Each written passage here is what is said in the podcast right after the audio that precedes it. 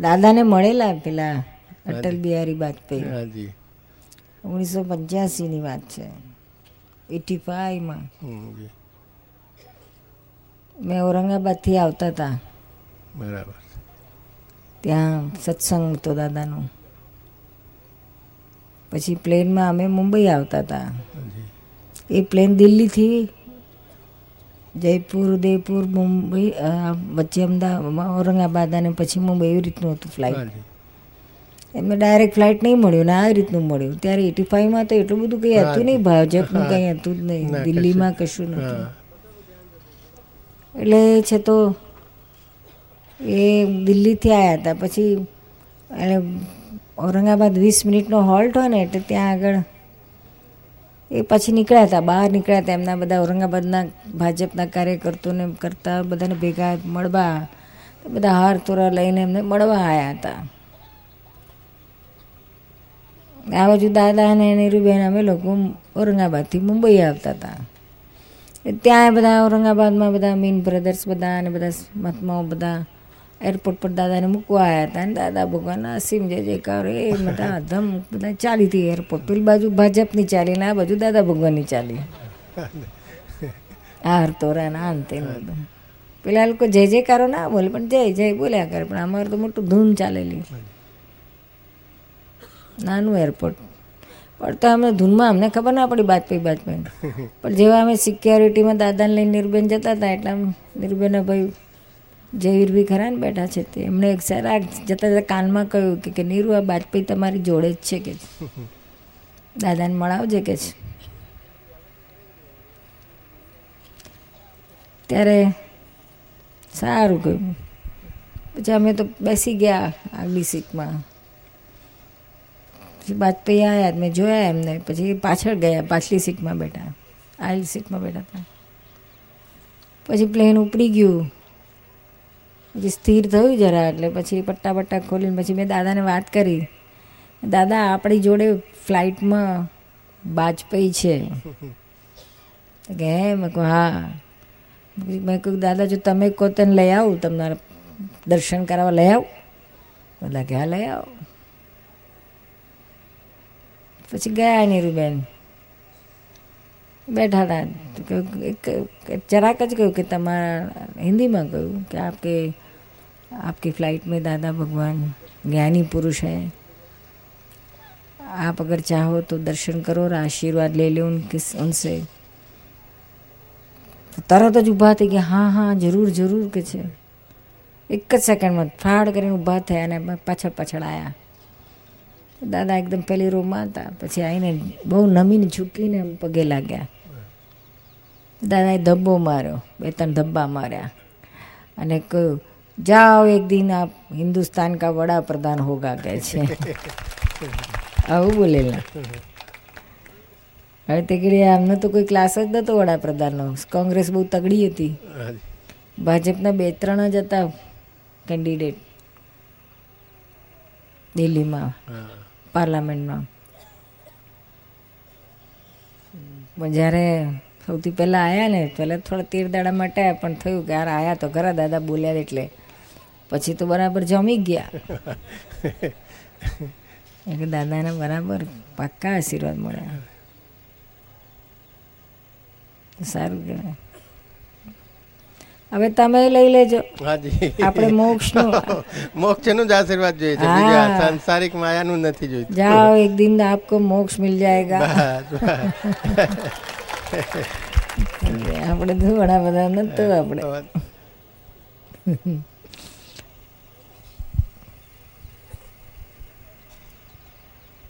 એ બી વાજપેયી ને એમ બી વાજપેયી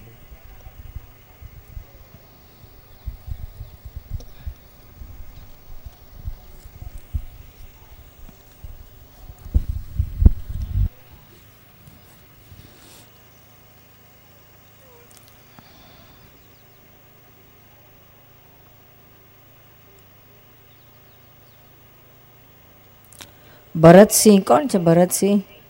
અક્રમ વિજ્ઞાનમાં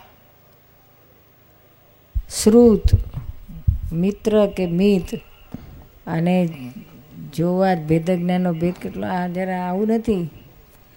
ક્રમિકમાં આવું નથી. ક્યાં છે? અહીંયા છે.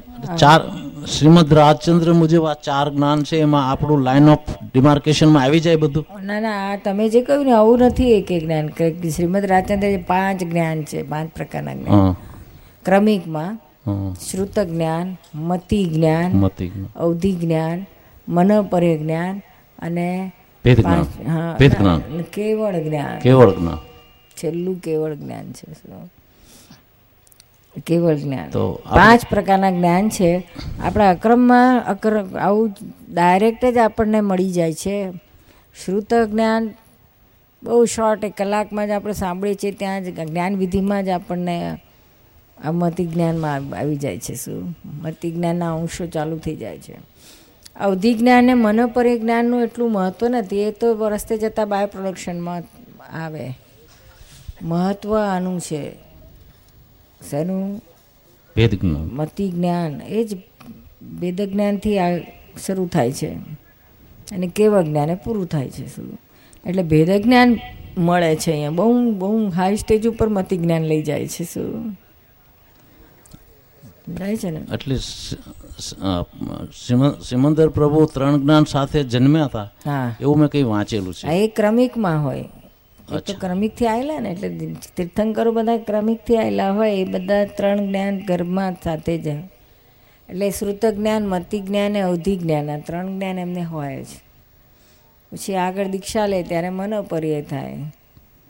અને પછી બધા કર્મો ક્ષય થઈ જાય ત્યારે કેવું જ્ઞાન એટલે આપણે આમાં એક આપણે આમાં મત- મતિ જ્ઞાનથી હવે સીધું કેવળ જ્ઞાનમાં જવાનું. વચ્ચે ઊભું થાય અવધિ કે મનોપર્ય તો સારી વાત છે ના થાય તો આને કે મહત્વ ને છેલ્લા અવતારમાં બધું થશે. જ્યારે કેવળ જ્ઞાન થવાનું થશે બધું હામટું થઈ જાય. એટલે આમાં આપણે કોઈ કોઈ નયાણું કે ગૂંથાણું કે એવું કાંઈ ના આવે ને? એમાં નયાણું ને ગૂંઠાણું આમાં કંઈ આવતું નથી. આપણે સીધું બારમું ગૂંઠાણું આવે છે. નિયાણું એટલે નક્કી કરે બધ- આ ખાલી તમે શબ્દો જ જાણે છે, વ્યાખ્યા ખબર જ નથી. એટલે ગોટાળો થાય છે. પ્રાસ બે તમે બેહાડી દો છો. નિયાણું ને ગૂંઠાણું. આ તો મારા બાજુ એક શ્રીમદ રાજચંદ્રના ભાઈ બાપાલાલ શાહ રહે છે. મારે કે રોજ આવી નવા નવા શબ્દો આપ્યા કરે. તો આપણે કહેવાનું રહેવા દો કહેવાનું? મારે આ ગૂંચવાડામાં નથી પડવું કહેવાનું? હું તો મને યાદે નહીં રહે ને પછી કંઈ તૃત્યમ થઈ જાય. શું? નિહાણું ને ગૂંઠાણું એક થઈ જાય. શું? ચાર જ્ઞાન પાંચ જ્ઞાનના ચાર જ્ઞાન થાય ને તે કંઈ જાત જાતના શ્રુત જ્ઞાન ને મિત્ર જ્ઞાન ને બધું લખ્યું તમે તો. એટલે આ કારણ મારે હું તો કે સીધો સાધો માણસ છું કે મારે કે આ જંજાળમાં શાસ્ત્રોની જંજાળમાં પડવું નથી મારે તો અનુભવની પ્રાપ્તિમાં જ છું. એ તો મેં કીધું કે સ્વ ને પરમાંથી ખસ. એ મારાથી ખસો કીધું હવે.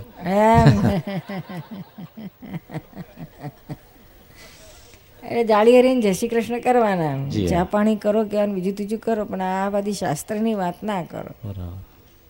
એ મને ગુચવાડો થાય છે. હું તો સીધો માણસ છું કહેવાનું. મારે આ શું કામ છે કહેવાનું? આ બધા આ પાસ આ લેસન હું ભણી ગયો કહેવાનું. સીધો કૂદકો માર્યો મેં તો કહેવાનું. માલતી બેનના જય સચી માલતી કઈ માલતી? ક્યાં છે માલતી? માલતી, તારો પ્રશ્ન છે.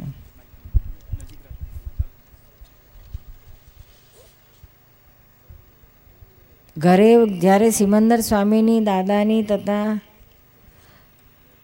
પદ્માવતી દેવીની આરતી બધું કરતા હોઈએ છીએ, ત્યારે ભવિષ્યમાં કોઈ પણ પ્રકારની ઘટના બનવાની હોય તો તેનું ચિત્ર નજર સમક્ષ ખડું થાય છે. પછી માલતીને એમ થાય છે કે આ બધું બુદ્ધિ દેખાડે છે. તો એ ચિત્ર હટાવવાની કોશિશ કરી પાછું આરતીમાં ધ્યાન આપવાની કોશિશ કરું છું. તો પાછું દેખાય છે. ને તે જ ઘરના પછી ભવિષ્યના મહિના બે મહિનામાં વર્ષે આપણી સામે આવીને ઊભું રહે છે ઘટના. તો આ જોયેલું દ્રશ્ય તે જ થયું. તો આ શું છે? અને શું સમજવું જોઈએ? સમજણ આપવા ખુલાસો કરજો. આ તો ત્યારે સંતસ્કરણી શુદ્ધિકરણ હોય ને ત્યારે દેખાય. શું બધું ના દેખાય? અમુક જ દેખાય. શું?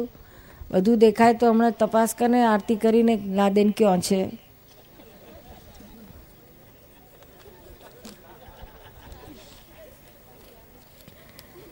એવું ના હોય તો સહેજા સે દેખાય. આ જોયું, જાણ્યું ને બાજુ મૂક્યું. પણ જ્યારે એવું આવે રૂપકમાં ત્યારે વાત. આપણે શું મગજમારી કરવાની? ભાર રાખવાની જરૂર નથી ને આવું બનશે કે નહીં બનશે?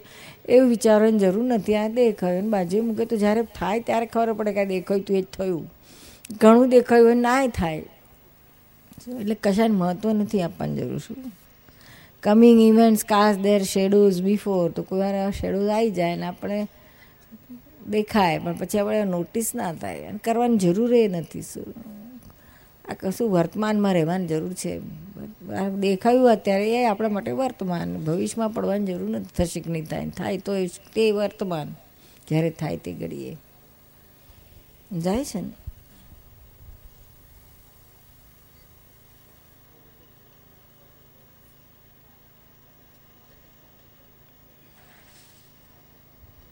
જયંતીને કંઈ નહીં દેખાતું હોય. ક્યાં છે? તને દેખાય? કશું નહીં. લે, આને દેખાય તને ન દેખાય. સારું શાંતિ. શુદ્ધાત્મામાં રહો, આપણે મજા કરો. ઘણાને દેખાય, થઈ આવે પડ પડઘા આવે કે શું બનવાના હોય એના. હૃદય શુદ્ધિ થાય ને ત્યારે દેખાય.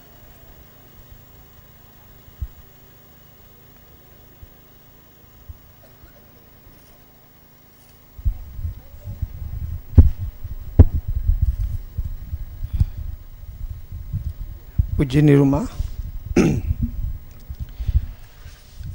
સૂક્ષ્મતમ અહંકાર ફ્રેક્ચર કર્યા પછી કર્મ નથી બંધાતા હવે જે પાંચ આજ્ઞા પાડીએ છીએ પછી છતાંય આપણે કર્મ પુણ્યાનુબંધી પુણ્ય બંધાય છે તો એ ક્યાં અહંકારથી બંધાતું હશે આ એટલું ઊભો થાય છે જીવ સજીવન થાય છે આપણે આજ્ઞા માટે સજીવન થાય છે અહંકાર પેલો એટલે એટલો ભાગ રહે છે રહે છે અચ્છા ચાર્જ માટેનો. કમ્પ્લીટ નથી ફ્રેક્ચર થતો. બરાબર. તો તો કેવા જ્ઞાન થઈ જાય સંપૂર્ણ સાવ ચીરો થઈ જાય તો તો કેવા જ્ઞાન થઈ જાય? પણ એ તો એ લાઈવ લાઈવ અહંકાર જ ને એ પણ? પાંચ આજ્ઞા વાળો જે પાંચ આજ્ઞા પાડી- પાડીને જે કઈ લાઈવ છે. લાઈવ જ છે ને લાઈવ છે અને તે પણ કોઈ ધારો કે આજ્ઞા પાડતું હોય ને પછી આજ્ઞા ના પાડે ને પછી ઊંધો ચાલે પોતાની જાતે ને જાતે ઉખાડીને ફેંકી દે કે આ તો બધું હંબક છે આવું તો હોય જ નહીં દાદાનું જ્ઞાન પોતાની રીતે સ્વચ્છંદે પોતાની ચાલે. તો એ પાછો અહંકાર જીવતો થાય ને ફરી પાછું અજ્ઞાની જેવું જ થઈ જાય અજ્ઞાની જેવું થઈ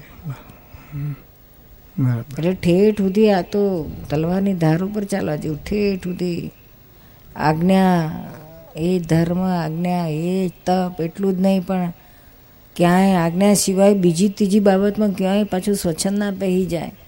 કારણ કે બીજું ત્રીજું કરતાં કરતાં એ સ્વચ્છંદ પહેઠો ગમે તે રીતે. મેઇન દરવાજાથી ના પહે પણ બાજુના આજગળ પાછળ પાછલા બાણે આમ તેમ બારીએથી વેન્ટિલેટરમાંથી પાછું પહેરી જાય. તો આ બધું પાછું અહીં આપણને ખબર ના પડે. પાછલા બાણે પાછું બધું આપણું જ્ઞાન ચરી ખાવા મળે એટલે આવરણ લાવી નાખે શું આવરણ શબ્દ શબ્દોથી બધું જ રહે છે આપણને હાજર. શબ્દોથી બધું બધું ખબર હોય, બધું રહે, પણ અંદર વર્તે નહીં. વર્તે નહીં.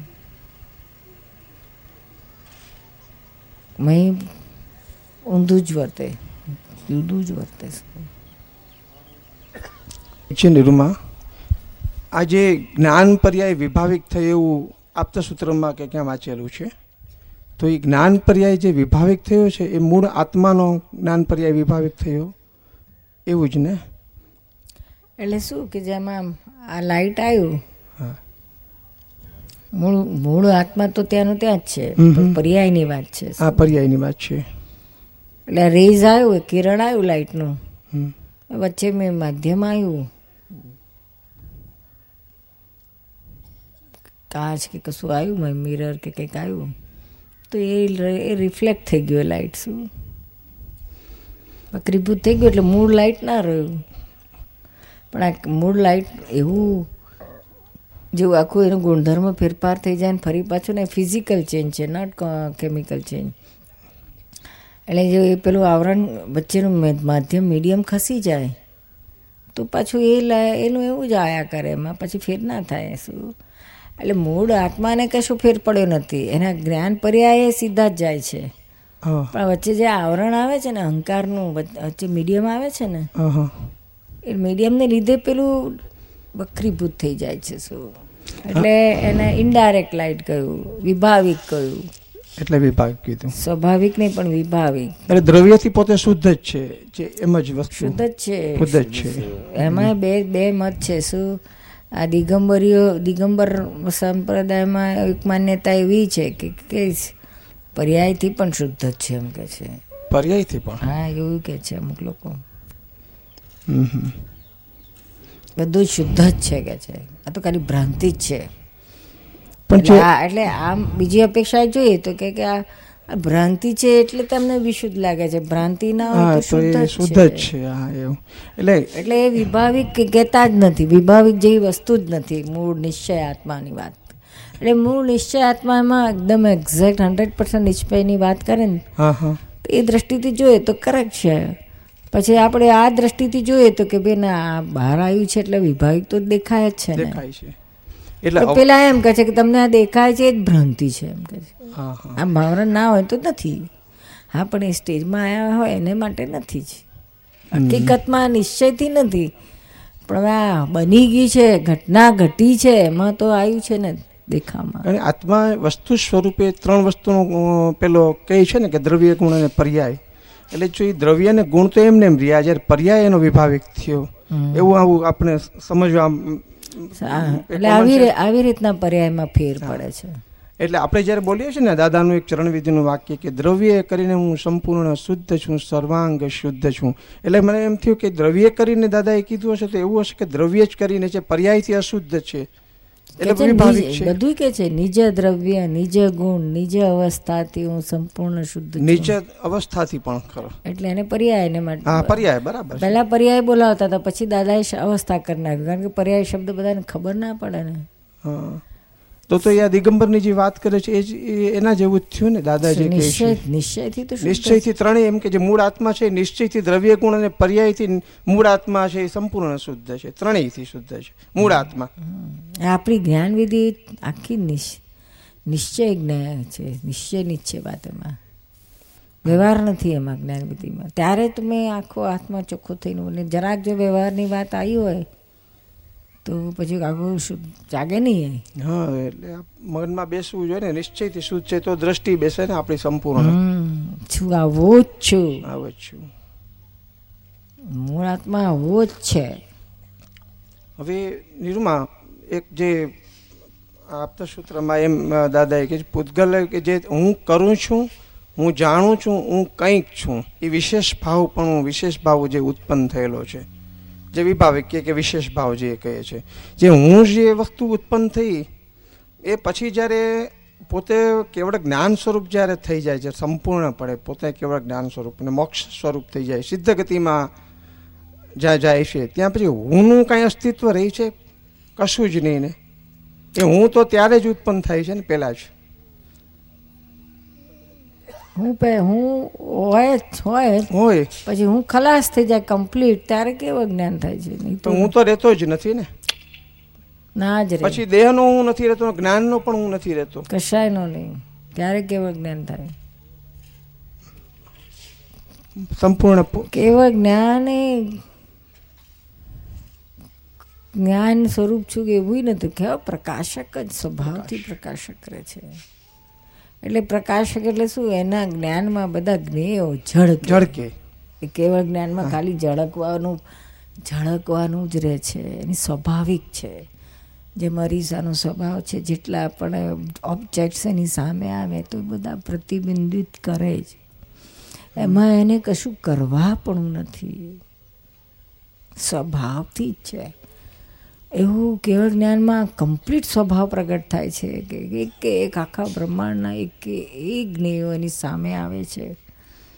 એક ખબાવતી એને એને દેખ એને ઝળકે છે બધા જ્ઞેયોને તત્વ સ્વરૂપે.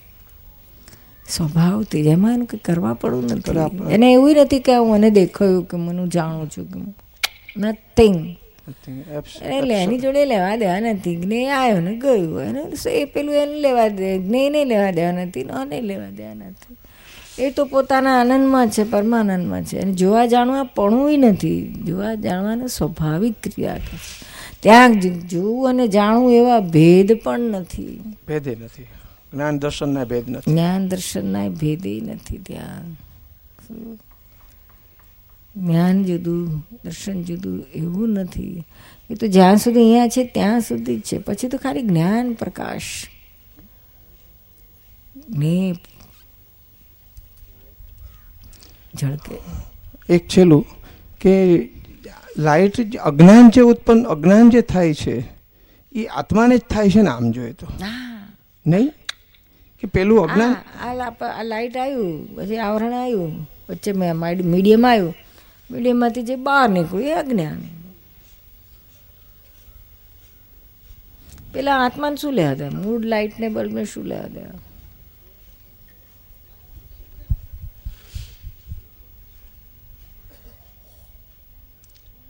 અજ્ઞાન જે ઉત્પન્ન થાય છે જે, કે આ હું નથી, આ હું આ હું છું ને આ હું નથી એ અજ્ઞાન ઉત્પન્ન કોને થાય છે એ નથી ક્યારેક કન્ફ્યુઝન થયા. અહંકારને લાગે છે કે મને અજ્ઞાન છે. પણ અહંકાર તો અજ્ઞાનમાંથી ઉત્પન્ન થયેલો છે એવું સમજાય છે. એટલે આજે અહંકાર એટલે શું? આજે લાઈટ બહાર આવ્યું. બકરીપૂત થઈને આવ્યું. હા. એટલે ઇનડિરેક્ટ થઈને આવ્યો. હવે ઇનડિરેક્ટ લાઇટ લાઇટ જ છે. પણ છતાં પેલાને એવું લાગે એને જે આ લાઇટને પોતે માને છે કે આ મારું લાઇટ છે ને હું જ છું ને હું જ જોઉં છું ને હું જ જાણું. એ થર્ડ પાર્ટી ઊભી થઈ જાય છે ને? એને પોતાને થાય છે. થર્ડ પાર્ટીને થાય છે. હા થર્ડ પાર્ટી અહમને થાય છે. અહમને થાય છે. કા હું નથી ને આ હું દેહ સ્વરૂપ છું હું અજ્ઞાન સ્વરૂપ નથી એવું હા અહંકાર. હા જ્ઞાન સ્વરૂપની વાત જ ત્યાં નથી વિસરે ના દેશ અહીંયા જ થાય છે અજ્ઞાનને જ થાય. બહારનું જે બહાર જે લાઇટ આવી ને એ લાઇટ જ્યાં પણ વિનાશી વસ્તુમાં ફર્યા કરે છે. એટલે એને અજ્ઞાન કહ્યું. અવિનાશીમાં જાય તો અજ્ઞાન નથી. પણ એ આમાં વિનાશીમાં ફર્યા કરે. કારણ કે એ લાઇટ જ એવું છે. બહાર જ જતું રહ્યું છે. પછી મીડિયમને લીધે પાછું મૂળ લાઇટ આવી જ ના શકે. એ મીડિયમ ખસે તો મૂળ લાઇટ આવે. ડાયરેક્ટ આવે. તો આવે. જય સચ્ચિદાન જય સચિદાન નિરૂમા જય સચ્ચિદાન આડસ વૃત્તિ કોઈ કસાઈમાં આવે કે ખાલી પ્રકૃતિમાં જાય છે? પ્રકૃતિમાં અને કોઈ કામ આવે તો આપણને આમે સંસારના કામમાં બહુ રુચિ ના હોય અને આપણે એકવાર એને હા પાડીએ કે હું આવીશ ત્યારે કે ધારો કે ઈદ ઉપર બધા આમંત્રણ આપે ક્રિસમસ પર બોલાવે દિવાળી પર આપણે બધા કે આવીશ આવીશ આવીશ પણ પછી આપણે જઈએ નહીં તો એ શું કહેવાય? આપણને ગમતું જ ના હોય એટલે આપણે ન જઈએ. પણ પેલા ના બી ના આપણે હું નહીં આવું. આવીશ આવીશ એવું કર્યા કરીએ. આપણે ન જઈએ તો એ આપણે કપટ કર્યું કહેવાય કે સામા જાય પછી. આળસ જુદી વસ્તુ. તમને ગમતું નથી નથી જતા. ગમતું હોય ત્યાં તો જાઓ જ છો ને. સત્સંગમાં જાઓ જ છો. સત્સંગમાં તો આવીએ છીએ. ત્યાં આળસ થાય છે. હા પછી આળસ એટલે એવું થાય કે ઘરમાં બી કંઈ કામ હોય નળ બગડ્યો આ હોય કે કંઈક બજારનું કામ હોય તો બી આપણે બને ત્યાં સુધી અવોઇડ કરવા પ્રયત્ન કરીએ. ત્યાં સુધી કે કંઈ પણ કામ આવતું બને એટલું અવોઇડ કરીને પછી આવી પડે તો પૂરા ખનથી કરે પણ જ્યાં સુધી અવોઇડ કરવાની પ્રકૃતિ એવી છે કે જેટલું એટલું સરળ રહેવાનો પ્રયત્ન કરે એમ કે કશું કામ ન જ કરવાનું ગમે એમ. એ આળસ શું કહેવાય? એ આળસવૃત્તિમાં જાય ને તો એ પછી સામાયિકમાં જોવાથી જ જાય ને કે બીજો કોઈ ઉપાય? ના બીજો શું ઉપાય? સામાયિક જ માં ફાઇલ આગળ આજ્ઞામાં રહો ને ફાઇલ છે ને સંભાય નિકાલ કરવાનો છે. બને એટલું અવોઇડ કરવા પ્રયત્ન કરે કામ આવી જાય તો એ એ ફાઇલનો તમે સંભાય નિકાલ ના કરે અને ચાલી જાય અહીં ચાલે પછી માથે પડે કે ના કરવું જ પડશે તો પછી કરી નાખીએ પાછા પૂરા ખંડી. તે વખતે પાછું એમાં મન- મનોરમા તું માથે નાખી જા એમાં પછી ફાઇલને એવી અનુકૂળતાઓ પણ આવતી જાય છે કે હવે આ સૂર્યની એલર્જી થતી એટલે બહાર નીકળે એટલે તાપ નડશે એટલે આપણને ઓછું કામ બતાવતા જાય બધા અમે અને એમાં કહે ભાઈ મને નહીં અનુકૂળ આવતું છોકરા પાસે કે કોઈની પાસે કરાવી લે બીજા પાસે. અને થઈ જાય બીજા રીતે. એટલે જેટલું problem physical problem that is different thing એટલે પછી હવે વધારે કરવાનું અનુકૂળતા આવી ગઈ કે લગ્નમાં એમ નથી જવું કશે જવું જ નથી હવે આપણે. બીજા બધાને મોકલી આપો બીજી ફાઇલોને માલતી માલતી તારું છે? તમારું છે. મારા વર્ગમાં અડધા વિદ્યાર્થીઓ દાદા ભગવાનના અસીમ જે જે કારો બોલે છે અને દસ પંદર વિદ્યાર્થી બોલતા નથી. તો એમને માટે શું કરવું તે કહેશો? ક્યાં આગળ કઈ સ્કૂલમાં ભણાવે છે? વલસાડ. વલસાડમાં. આ પેલી લતિકાની સ્કૂલમાં બોલે છે એના ક્લાસમાં બધા બોલતા હોય છે. એને પૂછે જ કઈ ટેકનિક વાપરે છે. ફોર્સ નહીં કરવાનો પણ શું? હા. બોલે એટલે બોલવાનું. ના બોલે તો કંઈ નહીં એમને બેઠા રહે ને હભર્યા કરે. ધીમે ધીમે બોલશે. આ તો એમને પૂછવાનું તમને શું બોલવાનું ગમે છે બીજું? દાદા ભગવાને બોલે, બીજું કંઈ જેના બોલવાના ગમતા એના અસીમ એકાર બોલ.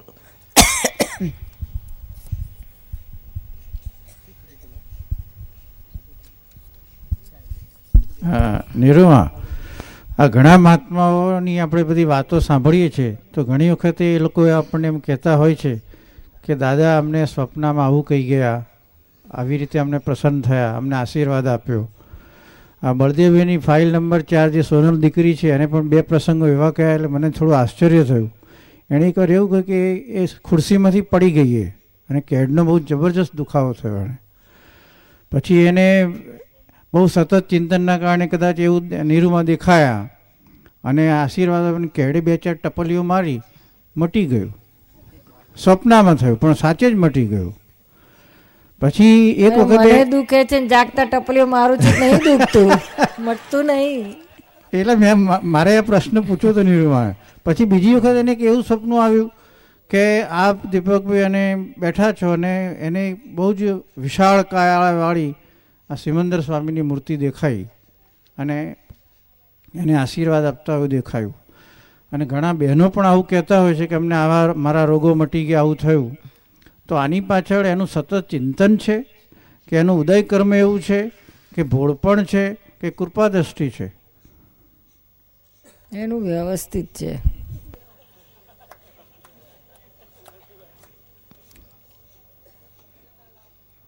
ઘણાને આવે, દાદાને. વ્યવસ્થિત હિસાબ બોલ્યું કે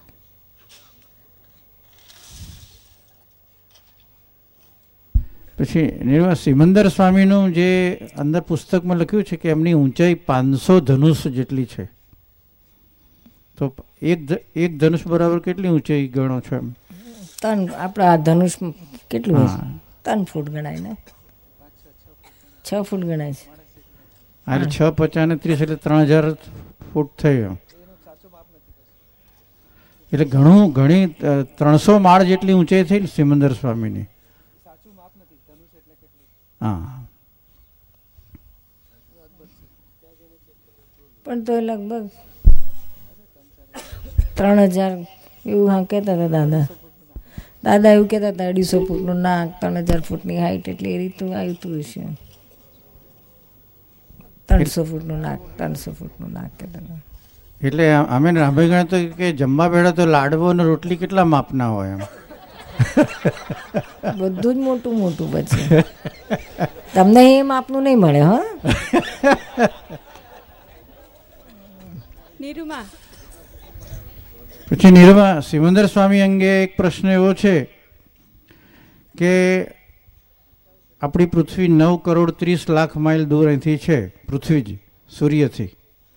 તો ત્યાં એવું ગણિત મૂક્યું છે મહાવિદ્ય ક્ષેત્રનું કે ઓગણીસ કરોડ એકત્રીસ લાખ પચાસ હજાર કિલોમીટર મહાવિદ્ય ક્ષેત્ર અહીંથી દૂર છે. તો ગેલેલિયો અને બીજા વૈજ્ઞાનિકોએ તો વૈજ્ઞાનિક પુરાવા આપીને આપણી પૃથ્વી નક્કી કર્યું. તો આ જે સિમંદર સ્વામીનું મહાવિદ્ય ક્ષેત્ર છે, આ એના ઉપર કોઈ વૈજ્ઞાનિક પુરાવા એ દાદાના કુંદા કુંદકુંદાચાર્યના કે શ્રીમદના પોતાના અનુભવથી કહેલા હશે કે બીજા કોઈ મહાપુરુષે આવું કહેલું છે? આ તો શાસ્ત્રમાં છે. પણ એ શાસ્ત્રોમાં કોનો આધાર એમ? વૈજ્ઞાનિક? વૈજ્ઞાનિક વૈજ્ઞાનિક ના મળે શું? આ બધાનું છે, એવું ના મળે. બસ તીર્થંકર કે છે શાસ્ત્ર એટલે કે તીર્થંકરે કહેલું એ બધું જે આપણી પાસે રહ્યું, તે બધું શાસ્ત્ર. એ રીતે છે. જ્ઞાનીઓ પાછા સમર્થન આપતા હોય છે કે આ એવું દૂર છે દૂર છે દૂર છે. પછી આપણે એમ કે ફૂટપટ્ટી થોડી માપીએ છીએ કેટલાક ફૂટ છે ને કેટલા માઇલ એક્ઝેક્ટ અંતર આપ્યું છે. હા આપ્યું છે. આપણે મળવાનું છે. કરોડો માઇલ દૂર છે. આપણે શું કરવા માપવાની જરૂર? આપણે મંતરની જરૂર છે કે આપણે નિરંતર થયેલા ભગવાન આપણી વહીવાળા મંદરની જરૂર છે? એને પણ અંતર શું બોલ બેન પ્રજ્ઞા. જય સચ્ચિદાનંદ. જય સચ્ચિદાનંદ નિરૂમા. અમારે શિકાગોમાં આમ, ગુરુ પૂર્ણિમા માટે હોલ ગોતતા હતા. તો ક્યાંય સુધી હોલની વ્યવસ્થા નથી થતી. નક્કી નથી થતું. તો પહેલી, હજી તો હમણાં ત્રણ જ વીકથી બધું નક્કી થઈ ગયું. બહુ જ સરસ નક્કી થયું. પણ એના આગલા બે વીકે બે વખતે સપનું આવ્યું. તો એમાં એક વખત તો પહેલાં તમે આવ્યા. અને પછી બધું જોઈ લીધું ને બધું બહુ જ સરસ ગુરુ પૂર્ણિમા થઈ રહી છે ને બધું જોઈ આવ્યા. એટલે અમે બધા મહાત્માઓ તો છક પામી ગયા કે આ ગુરુ પૂર્ણિમા કેમની થઈ રહી છે? પછી બીજા વીકે ફરી સપનું આવ્યું. એમાં દાદા હતા. પછી બધું દાદાએ બધું જોયું ને બધું એટલી સરસ એવી જ પાછી ગુરુ પૂર્ણિમા ફરી દેખાઈ. અને પછી બધા ખુશ થતા હતા અને અમે બધા તો રડવા માંડ્યા કારણ કે ત્યારે હજી હોલનું નક્કી નહોતું ને એની મેતે મેતે જ બધું થવા માંડ્યું. અને ત્રીજા વીકે હોલનું એકદમ નક્કી થઈ ગયું. તો હવે આ દાદાની ગુરુ પૂર્ણિમા એ વ્યવસ્થિતમાં મૂકવાનું? ગુરુ પૂર્ણિમા તો વ્યવસ્થિત જ છે ને. હા. પણ આ પેલું કમિંગ ઇવેન્ટ્સ કાસ દેર શેડોઝ બિફોર અને કૃપા હોય આ બધું હોય એ બધું થયું શું? કૃપાથી આ બધું તને દેખાયું સપનામાં. અને હવે સાચું સાકાર થશે ત્યારે ગુરુ પૂર્ણિમા એક્ઝેક્ટ એવી થશે. બરાબર છે. એ તીસરી વાર. હા બહુ બહુ જ સરસ જગ્યા મળી ગઈ. હા બહુ સરસ થવાનું ભાવના હતી ને તારી તે પૂરા પૂરી થશે. સરસ. અમને સપનું આવ્યું હતું ભાદરણનું. અહીંયા આવ્યા ચાર, પાંચ, સાત દિવસ, પાંચ, છ દિવસ ઉપર જ આવ્યું હતું પ્રતિષ્ઠા હતી ને દાદા પાછા આવ્યા પછી મેં કહ્યું દાદાને આપણે તો બોલાવવાના છીએ. પછી હું તો દાદાને તેડવા જઉં છું ભાદરણ બોલાવા. પછી દાદા આવીને બેઠા હશે. પછી હું દોડતા દોડતા પછી અહીં મંદિર પાસે આવવા માટે નીકળું છું. તો રસ્તામાં પાછું મેં મેં ચાલતું જ અમારી જોડે કોઈ નથી. આ એકલા જ નીરુબેન ચાલે છે. એકલા જ, એકલા જલ્દી જલ્દી જલ્દી જલ્દી આવે છે મંદિર પાસમાં આવવા માટે. એટલામાં અંદર મહી મહી પછી ચાલતું હોય છે સ્વપ્નમાં જ, હં. કે બધી વિધિઓ થતી હોય છે, બધી પ્રાર્થનાઓ થતી હોય છે કે સિમંદર સ્વામીને, દાદાને, બધા શાસન દેવદેવીઓને, બધાને ખૂબ પ્રાર્થના, એક એક દેવદેવીઓની પ્રાર્થના યાદ કરી કરીને ચાલતી હોય છે બધી જ. ને પછી પ્રાર્થનામાં કહું છે એ બધા દેવદેવીઓ, ભાદરણ પ્રતિષ્ઠામાં બધા પધારજો. પ્રતિષ્ઠામાં તમે બધા એવી પ્રતિષ્ઠામાં તમે બધા સહાય કરજો. કે લોકો પામે. આ મંદિરનું લોકોને ખૂબ આકર્ષણ થાય અને દાદા સિમંદર સ્વામીને દાદાના વિજ્ઞાનને પામે બધા. એવી એવી તમે પ્રતિષ્ઠા કરાવજો. એવું ચાલે છે. પછી પાછું મહી ચાલે છે. કંઈક ચમત્કારે કરજો. આ બધા તો ચમત્કારવાળા લોકો છે. આવું ચાલે ચંદન. પછી એવું ચાલે છે. એટલે આમ તો ખરેખર એક તો ચમત્કાર થયો. આખા બધે પાણી પાણી, બધી ગાડીઓ અને રસ્તા બધા પાણી, વરસાદ વગર પાણી પાણી. વરસાદ નહીં ઉપરથી નથી પડતો, પણ આમ બધું જ પાણી પાણી પાણી પાણી થઈ જાય. હો મેં એવો ચમત્કાર કર્યો. પછી થયું આ પૂતગલને બધું પગ બધા પાણી પાણી કેમનું જવાય? કહ્યું આ તો બધું આપણે પ્રતિષ્ઠામાં જવાનું છે ને આ બધું કાદવડો ને ગંદવાડો. આ છોકરાઓએ કોઈ નથી આપતો, પુત્રોએ કોઈ જોડે નથી. એ હોત તો ઉંચકીને લઈ જાત, તો બીજો ચમત્કાર આય લાગત લોકોને. પછી કોઈ નહોતું પછી એમ થયું, અંદર પચાલ્યું. કંઈ નહીં, આપણે તો દેવો બધા મને અધ્ધર ઉડાડીને લઈ જશે. મારું પગે નીચે નહીં મૂકવા દે. ખરેખર એવું થયું? આમાં વાત કરું છું તો ઉપરને ઉપર અધર અધર બધા દેખાય ને એમ કરે અધ્ધર અધર આવું છું ને એમ. દેવોને ઓ એટલા અંદર આનંદ આનંદ. ઓ દેવોએ બરાબર કર્યું. કર્યું અંદર અંદર દાદા પાસે આવ દાદા ચાલો પ્રતિષ્ઠા કરવા જવાનું છે. આવું સપનું આવ્યું એક વીક પહેલાં કહી ત્યારે. એટલે નિરૂમા કૃપા દ્રષ્ટિ કે વ્યવસ્થિત પણ? આ બધું વ્યવસ્થિત. કૃપા હોય વ્યવસ્થિત કૃપા વ્યવસ્થિતમાં આવે છે. શુદ્ધાત્મા સિવાય બધું જ વ્યવસ્થિત ગણ્યું ને. બાકી કશું રહ્યું નહીં. પણ આ આપણા સારા એવિડન્સ કહેવાય. વ્યવસ્થિતમાં આપણને બધાને આનંદ થાય એવું. લોકોનું કલ્યાણ થાય એવું કંઈક. જે હોય, આપણે તો ભાવ આપણા પૂરા થયા છે દાદાનું. આપણે તો દાદાએ કરવાનું છે, આપણે થોડી કરવાનું છે. દેવદેવીઓ કરશે બાકીનું. દાદાની ખૂબ ભાવના હતી કે અમારા ગામના લોકો પામે. બહુ જ ભાવના હતી એમને. બહાર જે રહેતા હતા ગામના, એ તો બધા આવતા હતા. પરદેશ પર કે આઉટ ઓફ ભાદરણ ગામ. ત્યારે પણ બહુ ઓછા હતા. ધીમે ધીમે ધીમે ધીમે ધીમે જાગવા માંડ્યું. હવે તો આખ- દુનિયા જાગી છે ભાઈ દાદાનું, કંઈક છે એમ કરીને. શું છે? જબરજસ્ત છે. અને આ પાછું ભાદરણમાં મંદિર થયું એટલે ઓર બધાને ખબર પડી કે ભાદરણ ગામમાં મંદિર છે, દાદાનું ગામ ભાદરણ છે. ટીવી વાળા ટીવીમાં આપ્યું એટલે લોકોને બધાને ખબર પડી દાદા ભગવાન ભાદરણના છે ભાદરણના છે. ભાદરણની પ્રાણ પ્રતિષ્ઠાની ટીવીમાં એડ એટલે આ ગામે મશહૂર થઈ ગયું દાદાના નામથી. આવડું આમ તો ચરોતરનું નાનકડું ગામડું. આવડા મહાન, આટલા મોટા ભગવાન આયા, દાદા ભગવાન. એ બધું વ્યવસ્થિત. આપણો સાંધો મળ્યો તે મોટા મોટું વ્યવસ્થિત. મોક્ષે જવા માટે. આ જ્ઞાન મળ્યું મોટા મોટું.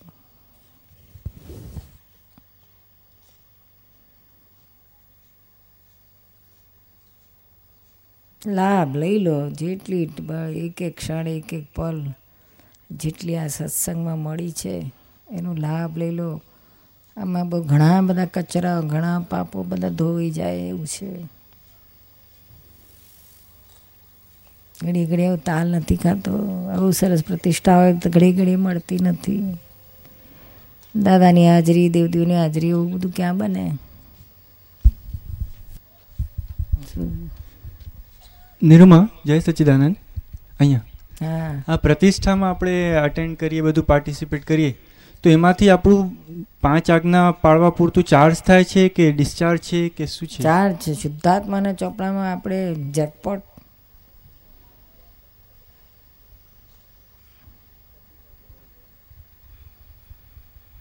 શુદ્ધાત્માના ચોપડે એટલે બધા જુન દૂર દૂર થયા છે અમેરિકાથી ઇંગ્લેન્ડથી ક્યાંક ક્યાંક. એના માટે. જેકપોટ શું કરા ચૂકે.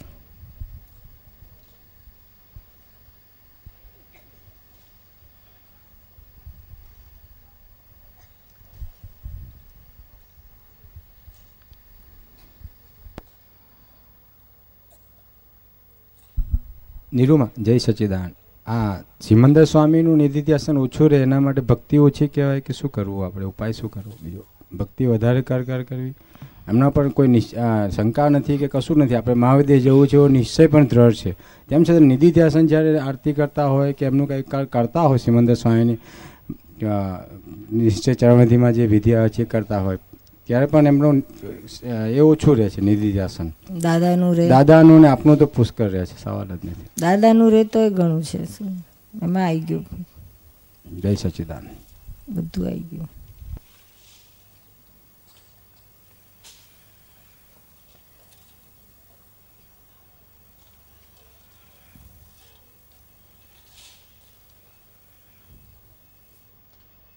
દાદા તો સપનામાં પણ આવ્યા હતા અને કહ્યું હતું કે શું જોઈએ છે? કોઈ કંઈ નહીં, આપની કૃપા જોઈએ છે.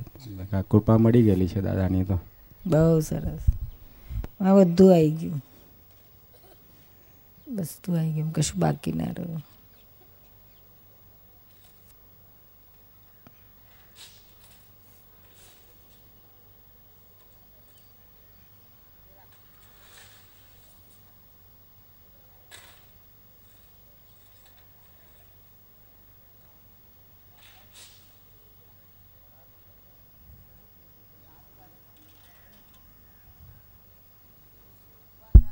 શું કહો છો દામાણી? દાદા ને કોઈ પત્રો લખતા ને દાદા એનો જવાબ કઈ કોઈને આપતા. દાદા વિશે થોડુંક. દાદા કોઈ દિવસ પેન પકડી નથી. તો ક્યારેક અક્રમમાં વિજ્ઞાનમાં હેન્ડ રાઇટિંગ એ તો જરાક એકાદ લીટી ક્યારેક લખી હોય બસ. જવાબ આપવો હોય તો કહી દે નીરુબેને લખી દેજો જવાબ અને આમ આમ કહી દેજો. એક બે વાક્ય કે બાકીનું પછી આગળ પાછળનું મથાળા પૂછડો કરીને મૂકી આપી દીધું કાગળ લખી નાખે. પણ તો ક્યારેક બહુ એવું લાગે ત્યારે. એકાદ લીટી લખે. આશીર્વાદ છે અમારા ને આમ છે ફાવે નહીં. છેલ્લે છેલ્લે તમે સહી કરવાની નથી ફાવતી. ભૂલી જતા તો સહી કેવી રીતના હું કરું છું? ગુજરાતીમાં કરતા ને સહી કે? ના એમ પટેલ. એમ પટેલ. ઇંગ્લિશમાં છે એમની સિગ્નેચર હા ઘણી અમુક ઠેકાણે છે. નિરૂમા ભાદરણ વિશે દાદાની તો ઘણી વાતો સાંભળી પણ તમારા કોઈ સંસ્મરણ હોય કે જે કાયમ માટે યાદ રહી ગયા હોય એ વિશે થોડો ફોડ પાડો. ભાદરણ સાથે દાદા સાથે નીરુબેન ઘણી વાર આવેલા ભાદરણમાં એમ દાદાએ ઈરાબાની જીવત ચર્યા કરી હતી. પછી હીરાબાના દેવી લે પછી બધાને અમારા પટેલોમાં પુણ્ય કરે ને મારે મરી ગયા પછી પુણ્ય કરે પાછળના દાન પુણ્ય કરે ને એટલે પછી બેન દીકરીઓને આપે. રોકડા પછી પુણ્યના પૈસા આપે, રોકડા અને કંઈ વાસણ કે એવું થયું કંઈ વસ્તુ આપે. એવું કરેલું. ચાર ખડકે એટલે લગભગ આખું ગામ આવી ગયું એમાં. બધાને આપ્યું હતું દાદાએ. મોટી મોટી સ્ટીલની ડોલો અને કથરોટ એ બધું આપેલું. એ અમુક પછી આપ્યું. દાદાને પછી બાર બધા મહાત્માઓએ કરેલું દાદાને. પણ દાદાને ઈરાબા વખતે કંઈ ડબ્બા આપ્યા હતા, સ્ટીલના ડબ્બા અને કથરોટ ને બધું આપ્યું હતું. દાદાને વખતે ડોલ ને બધું આપ્યું. વ્યવહાર કરેલો બધાનો. એ નિમિત્તે બધા દાદાને યાદ કરે બીજું તો શું? દાદાએ તો પોતાના હાજરીમાં જ હીરાબાનું જીવતચર્યા કરી હતી. હીરાબા હતાને જ કરી નાખેલું ત્યાં હતા પછી મારા બાને તો પછી બધું ગમે ને, એટલે એમને ઈચ્છા બધી થાય કે હવન કરાયો તો માતાજીનું. ભદ્રકાળી માતા કુળદેવી ખરા ને આખા ગામના હીરાબાની ઈચ્છા એ બધું કર્યું. સત્સંગ કરેલો તો સત્સંગ કરેલું શિવ પેલી પટેલવાડીમાં. જ્ઞાનવિધિ કરેલી પણ જ્ઞાનના લોકો બહુ ઓળખી નતા શકતા. એમના જોડે એના બધા આવે ખરા, બધા પકડી લાવે કોકના કોક કોકના કોક. ને ટૂંકા હતા એ બધા, એ ભાદરણના એ લઈ આવે. આવીને બેસે કરા પણ જરાક વ્યવહાર પૂરતું આવ્યા છે, મળવા જઈએ બાકી કે પેલું સત્સંગની વાત કરી, પણ કશું પણ સમજાય નહીં, ઉતરે નહીં. પેલું આવરણ હોય ને કે આ કેમનો ભગવાન થઈ ગયા છે ને જ્ઞાન થઈ ગયા તો આપણી જોડે રમતા હતા કે ગીરી દંડા. એવું હોય. એટલે દ્રષ્ટિ ખુલ ખ્યાલ દ્રષ્ટિ ના બદલાય.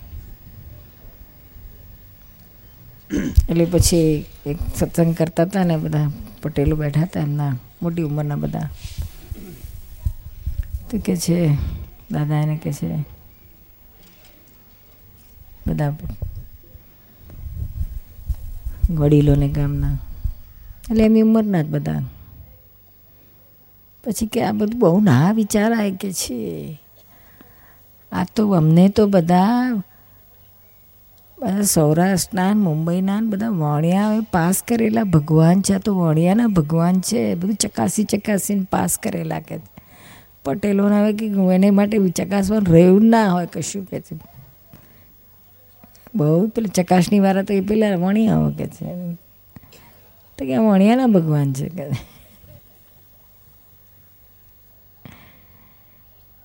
ના, ઉતરશો હું ચકાસવામાં. શું પણ સમજાય નહીં બિચારાનું. બહુ ઓછું પટેલોને, આ આત્માની ઝીણી વાતોની. ભક્તિ કરે ને સંપ્રદાયોને કંઠી બાંધો ને આ કરો ને તે કરો ને. પાઠ પૂજન આ કરો ને ક્રિયાઓ કર્યા કરો કર્યા કરો એ બધી વાતોમાં ચાલે ફાવે. આ તો ઝીણી વાતો. એટલે અઘરું પડે.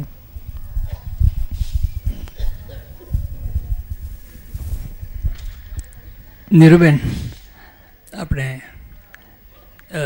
દાદા ભગવાન કહેતા કે જાણીને છેતરાવું. હવે જાણીને છેતરાવું એટલે પેલું વ્યવસ્થિતની અંદર છેતરાવાનું છે એમ સમજીને કે પછી હિસાબ પૂરો થાય છે? એ જ વ્યવસ્થિત હિસાબ પૂરો થાય છે અથવા તો વ્યવસ્થિતમાં આવ્યું છે ચિતરાવાનું એ બધું સમજીને એમ.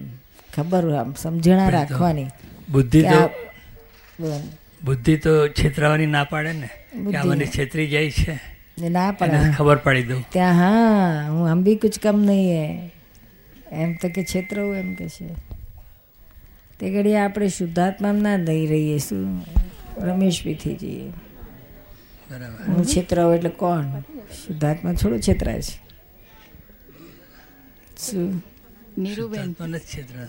એટલે હિસાબ પૂરો થાય છે એવું ધ્યાન રાખ્યું ચાલે. હા હિસાબ પૂરો થાય છૂટીએ છીએ આપણે. અચ્છા. એ સહેલું પડે. હા. અમે અમે વૈષ્ણવ છીએ. એટલે આ બધા જૈન વર્ડ્સ આવે છે.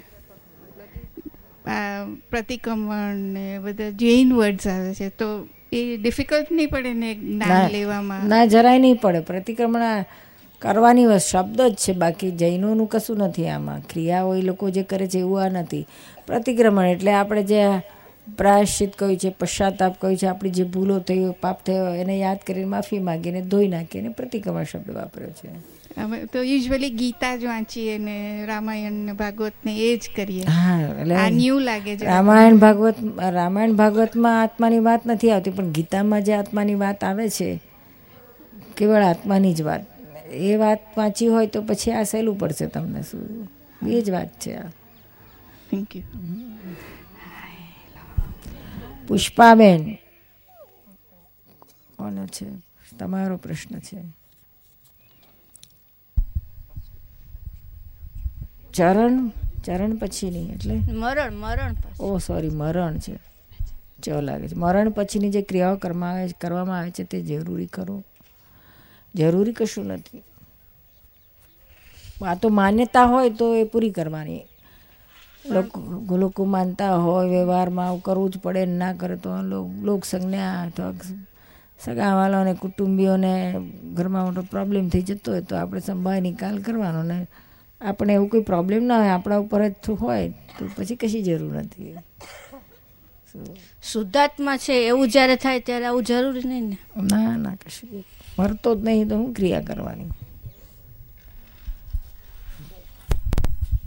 એ ભ્રાંતિ જ છે કે મરી ગયો? મરતો જ નહીં દેહ મરે છે. એટલે શુદ્ધાત્મા મરતો જ નહીં તો પછી કેવાની ક્રિયા ઉત્તર ક્રિયા? તે પાછા બધા ધર્મમાં નથી હોતો. જૈનો બહુ પાકા એ કશું ભરણ પછી કોઈ ક્રિયા બિયા કરે નહીં શું? એ કંઈ પેલું કાગવાસ નાખે નહીં, કશું બધું સમજે એ લોકો. કે આ કે કાગડા થઈને આવતા નથી. આપણા પૃથ્વી કાગડા કાગડા થઈને આવશે, ખીર ખાઈને જશે, એટલે ખીર મૂકે, પૂરી મૂકે મૂકે છે એટલે હું એમ તો કે આવતા હશે કાગડા થઈને. એમ કશું નહીં, કશું કાગડા બનાવ્યા આપણા પિતૃઓને. મેના પોપટ મોર કશું ના જડ્યું? મેનાને મોર પોપટ મોર ના આવતા હોય. કાગડા વધારે ઢગલી બંધાવતા એટલે કાગડા બનાવ્યા એટલે પોપટ પોપટ ના આવતા હોય તો કબૂતરો તો બહુ આવતા ચકલીઓ આવતી હોય છે. માસીઓ ચકલીઓ બનાવી હતી. કાકાને કબૂતર બનાવતા પણ આ કાગડા બનાવ્યા કાવ કાવ કરતા આવે ને ખાઈને જાય. આપણા પિતૃ કેમનું માન્યામાં આવે?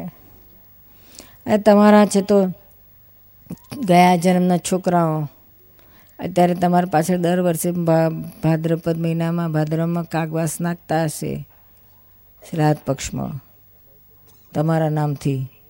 તો તમે કાગડાથી ખાવા જાઓ છો? નહીં?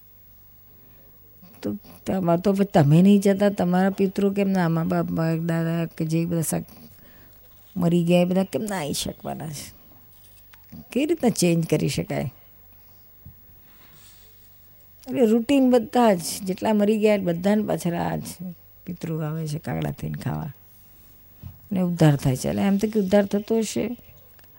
ખીર ખાઈને ઉદ્ધાર થતો છે એટલે કર્મોનું શું બધું? તો પૂરા કરવા જ પડે.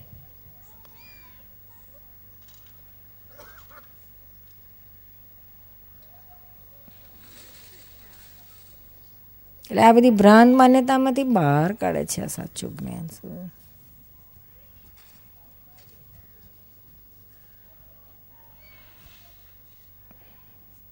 તમારે કોઈ કુટુંબમાં મૃત્યુ પામ્યું છે?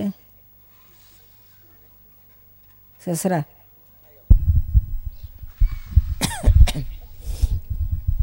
એટલે હું પોતે વ્યક્તિગત રીતે આવું નથી માનતી કંઈ? આવી બધી ક્રિયાઓમાં. પણ આ તો એક જાણવા માટે કે ખરેખર સાચું છે કે ખોટું? ના, નથી કઈ જરૂર. આ તો બધું ગોઠવાયેલું કેમ ગોઠવ્યું આ આપણા ઋષિ મુનિઓ? તો કે આમાં આપણા લોકો કોઈ દાન ધર્મ કરેવા નથી. બાપ બાપ- બાપની મિલકત ખાઈને મજા કરે, પણ એના પાછળ કંઈ કંઈ દાન ના કરે, પોતે ના કરે. તો આ નિમિત્તે ગોઠવ્યું કે બાપ મરી જાય એટલે જરા મોંનું આવરણ ખસ્યું, બધા શોકમાં હોય એટલે પછી બધા સમાજમાં બધાએ કરતા એટલે કે આપણે એની પાછળ કરવું પડશે. આપણે મિલકત ખાઈએ છીએ થોડું તો કરવું પડે. એમ કરીને પાછળ દાન કરે, પૂન કરે, પણ પેલા ના પહોંચે. કરે એને મળે, સિદ્ધાંત છે કર્મનો. એટલે આ રીતે એ મરી જાય તો એના છોકરા એના માટે કરે, એને છોકરા મરે તો એના છોકરા. એટલે આવી ગોઠવેલું, એટલે કંઈક આ નિમિત્તે કંઈક દાન, પૂન કરે. એવું એટલા માટે આ ગોઠવેલું છે. પછી હવેના બધા આ તો સમજે છે કે ભાઈ આપણું એમના નામથી પુણે એમને પહોંચે એવું માને છે, પણ પહોંચતું બનતું નથી. પણ કેટલા સુધરેલા આમ આ બીજી બધી ક્રિયાઓમાં નથી ખર્ચા કરતા, પણ એ કહે છે, ચાલો હું કે અનાથ આશ્રમમાં કંઈક ખવડાવું બધા આમ કરાવું કે તેમ બીજું કંઈ હોસ્પિટલમાં આપવું કે બીજું કરવું એમના નામથી એવી રીતનું કરતા હોય છે. પણ તે એને ના પહોંચે, મરી ગયેલા ગયેલા ના પહોંચે, ગયા એ તો ગયા રમતરીમાં માયા, ફરી ભેગું ભેગું થાય નહીં, કંઈ હુંડી ભૂંડી જાય નહીં. તો કરે છે એને જ મળે. ને?